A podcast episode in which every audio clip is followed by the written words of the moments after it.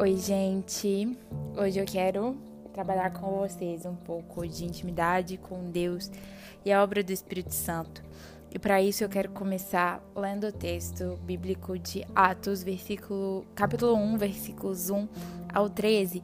E a Bíblia diz assim: Fiz o primeiro relato, ó Teófilo, acerca de tudo que Jesus começou, não só a fazer, mas também a ensinar, até o dia que foi elevado ao céu, depois de ter dado mandamentos pelo Espírito Santo aos apóstolos que escolhera, aos quais também, depois de ter morrido, se apresentou vivo, com muitas e incontestáveis provas, sendo visto por eles pelo período de quarenta dias e falando a respeito do reino de Deus. Em certa ocasião, estando ele comendo com eles, ordenou-lhes: Não vos ausenteis de Jerusalém, mas esperai pela promessa do Pai, a qual de mim ouvistes. Porque João batizou com água, mas vós sereis batizados com o Espírito Santo dentro de poucos dias. Aqueles que haviam se reunido perguntaram-lhe: Senhor, restaurarás tu nesse tempo reino a Israel? E, eu, e ele lhes disse: Não vos importa saber os tempos ou as épocas que o Pai determinou pelo seu próprio poder no entanto, recebereis poder ao descer sobre vós o Espírito Santo, e sereis minhas testemunhas, tanto em Jerusalém como em toda a Judéia e Samaria até os confins da terra. Depois que lhes disse isso, vendo-os eles, foi elevado às alturas e uma nuvem o recebeu, encobrindo-lhe os seus olhos. Estando com eles com os olhos fixos nos céus, enquanto ele subia, de repente, junto dele se puseram dois homens vestidos de branco, os quais lhes disseram: Varões galileus, por que estáis olhando para o céu?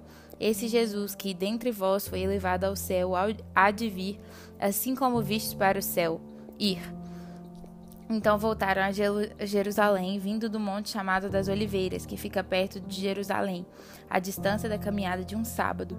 Tendo, chegaram, tendo chegado, subiram ao aposento onde estavam hospedados. Estavam presentes Pedro, Tiago, João e André, Felipe e Tomé, Bartolomeu e Mateus, Tiago, filho de Alfeu, Simão, o Zelote e Judas, filho de Tiago. Todos esses perseveravam juntos em oração e súplicas com, com as mulheres, com Maria, mãe de Jesus, e com seus irmãos.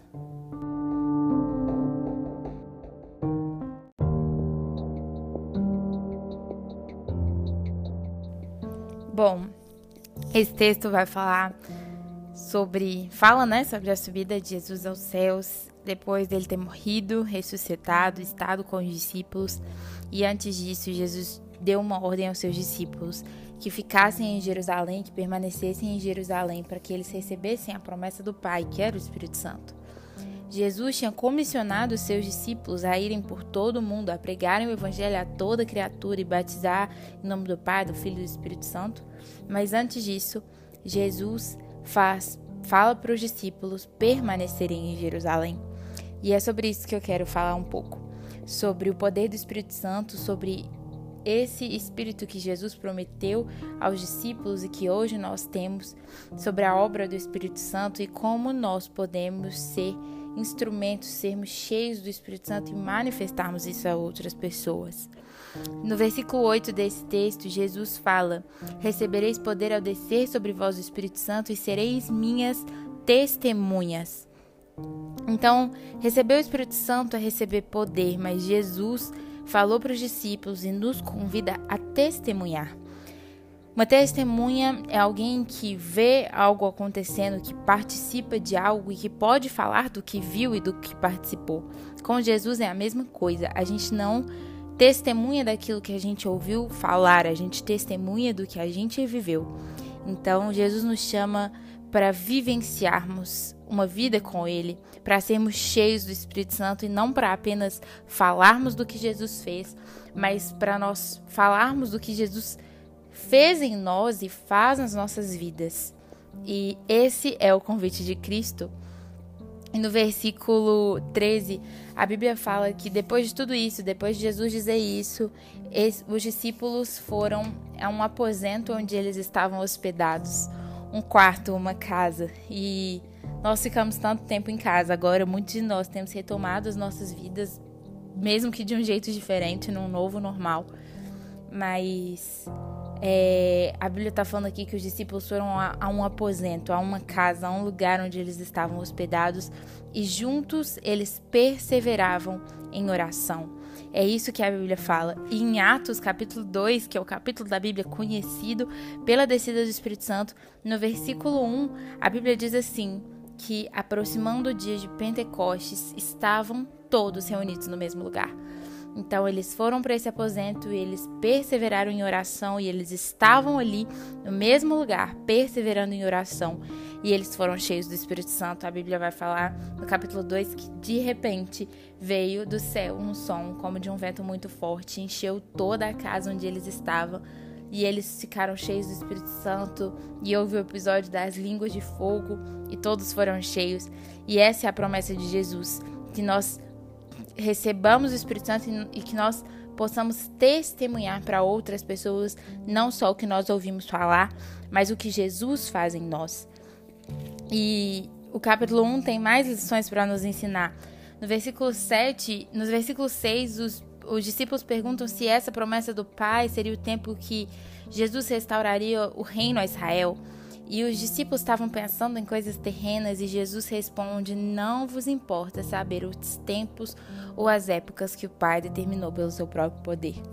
E Deus soberanamente tem os tempos, nem sempre nós precisamos saber o que Deus está fazendo e qual é o momento que ele vai cumprir cada coisa que ele prometeu. Nós simplesmente precisamos confiar que Deus é um Deus de promessas e que todas as promessas de Deus se cumprem. E Ele é um Pai fiel, Ele é um Deus fiel e nós precisamos confiar nisso. E nós precisamos tirar a nossa mentalidade das coisas terrenas quando eles fazem essas perguntas, eles estão pensando na política local, na dominação do Império Romano, mas Jesus está vivendo, chamando eles para viver algo que é muito maior do que a realidade terrena deles.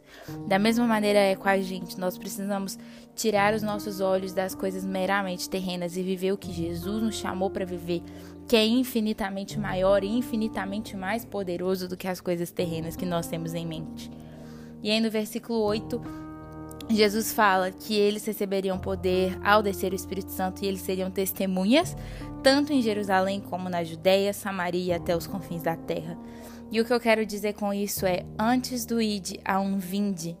E eu escutei isso uma vez e mudou a minha vida. Jesus manda eles ficarem em Jerusalém. Jesus disse que eles iriam por todo o mundo, mas primeiro Jesus fala para eles ficarem na cidade deles, naquela cidade, e ali eles receberiam o Espírito Santo. Nós precisamos ser cheios, nós precisamos pregar o evangelho a toda criatura, nós precisamos ir às nações, nós precisamos ir para as áreas de atuação onde Deus nos chamou para ir. Mas antes disso, há um vinde, há a nossa intimidade com Deus, o nosso tempo com Deus no secreto, nos nossos quartos, para que nós de fato sejamos cheios do Espírito Santo e para que, para que o que a gente leve para o mundo seja um testemunho do que a gente vive no secreto. E Jesus chama para eles para primeiro testemunharem em Jerusalém, depois Samaria, Judéia e aí os confins da terra. Às vezes a gente quer que Deus leve a gente para alguns lugares e às vezes ele de fato é, tem esses lugares para a gente, mas a gente também precisa testemunhar onde a gente está. Às vezes Jesus chamou para ir às nações, mas enquanto você está aqui, você precisa testemunhar. A gente precisa ser fiel no pouco para que Deus nos leve para o mundo. Existe um processo antes do cumprimento da promessa. Então, se Deus te chamou para alguma coisa, você precisa ser fiel ali. Vou dar um exemplo pessoal. Eu tenho convicção que Deus me chamou para as universidades, para testemunhar, para um dia, quem sabe, ser uma professora, se essa for a vontade de Deus mesmo para minha vida e se Ele abrir as portas para isso. Mas não adianta nada eu querer passar minha vida dentro das universidades testemunhando o amor de Jesus se hoje, enquanto eu sou aluna, eu não fizer isso para os meus colegas, para as pessoas que estão à minha volta. Então a gente precisa ser fiel em Jerusalém para que Deus nos leve aos confins da terra. E a gente precisa ter o nosso tempo de secreto, perseverar em oração para que a gente seja cheio do Espírito Santo, porque nós vamos testemunhar para o mundo o que nós vivermos no secreto. E por fim, eu quero falar dessa promessa do Espírito Santo. Jesus tinha prometido o Espírito Santo e Jesus fala para eles permanecerem ali que a promessa se cumpriria. Mas quem é esse Espírito que ele nos, que ele prometeu e que nós hoje temos? A Bíblia vai falar disso em João, no capítulo 14, Eu vou ler dos versículos 16 ao 18. E aí, Jesus fala assim: Eu rogarei ao Pai, e ele vos dará outro consolador, para que esteja convosco para sempre. O Espírito da Verdade, que o mundo não pode receber, porque não o vê nem o conhece. Mas vós o, conheceis, pois habita, habita convosco e estará em vós. Não vos deixarei órfãos, virei para vós. Então, quem é esse Espírito Santo? Primeiro, a Bíblia fala que ele é o consolador. Em meio à dor, em meio à ansiedade, em meio ao caos, ele é o consolador, é o Espírito que nos consola, que está conosco. E, acima de tudo, em João capítulo 14, versículo 18, Jesus fala: não vos deixarei órfãos, virei para vós. Esse é o Espírito Santo que testifica a paternidade de Deus. Romanos 8, versículo 16 diz assim: O Espírito mesmo testifica com o nosso espírito que somos filhos de Deus. Nós só podemos ir ao mundo se nós tivermos a identidade de filho de Deus. Nós iremos onde Deus nos mandar, mas nós iremos com aquilo que recebemos no secreto e nós não iremos órfãos porque nós vamos para o mundo, nós vamos pregar o Evangelho, nós vamos testemunhar o Evangelho, sendo amados porque fomos amados, descansando em Deus e vivendo como herdeiros, tendo a certeza de que Deus é o nosso Pai e Ele cuida das nossas necessidades. E nós recebemos isso no secreto. É o Espírito Santo que testifica em nós que somos filhos de Deus e assim nós podemos falar para o mundo do nosso Pai e nós não iremos como órfãos. E por fim, nós podemos ter a certeza que Jesus fará de novo, porque em João capítulo 21, versículo 25, a Bíblia diz assim: Jesus fez muitas outras coisas, se cada uma delas fosse escrita, estou certo de que nem no mundo inteiro poderiam caber os livros que seriam escritos. A Bíblia nos conta coisas maravilhosas que Jesus fez, mas a Bíblia nos fala que nenhum livro poderia conter tudo que Jesus fez. E esse poder de Jesus está em nós através do Espírito Santo. E Jesus não mudou, Deus não mudou, Ele é o mesmo hoje do que Ele era ontem e será o mesmo amanhã e eternamente.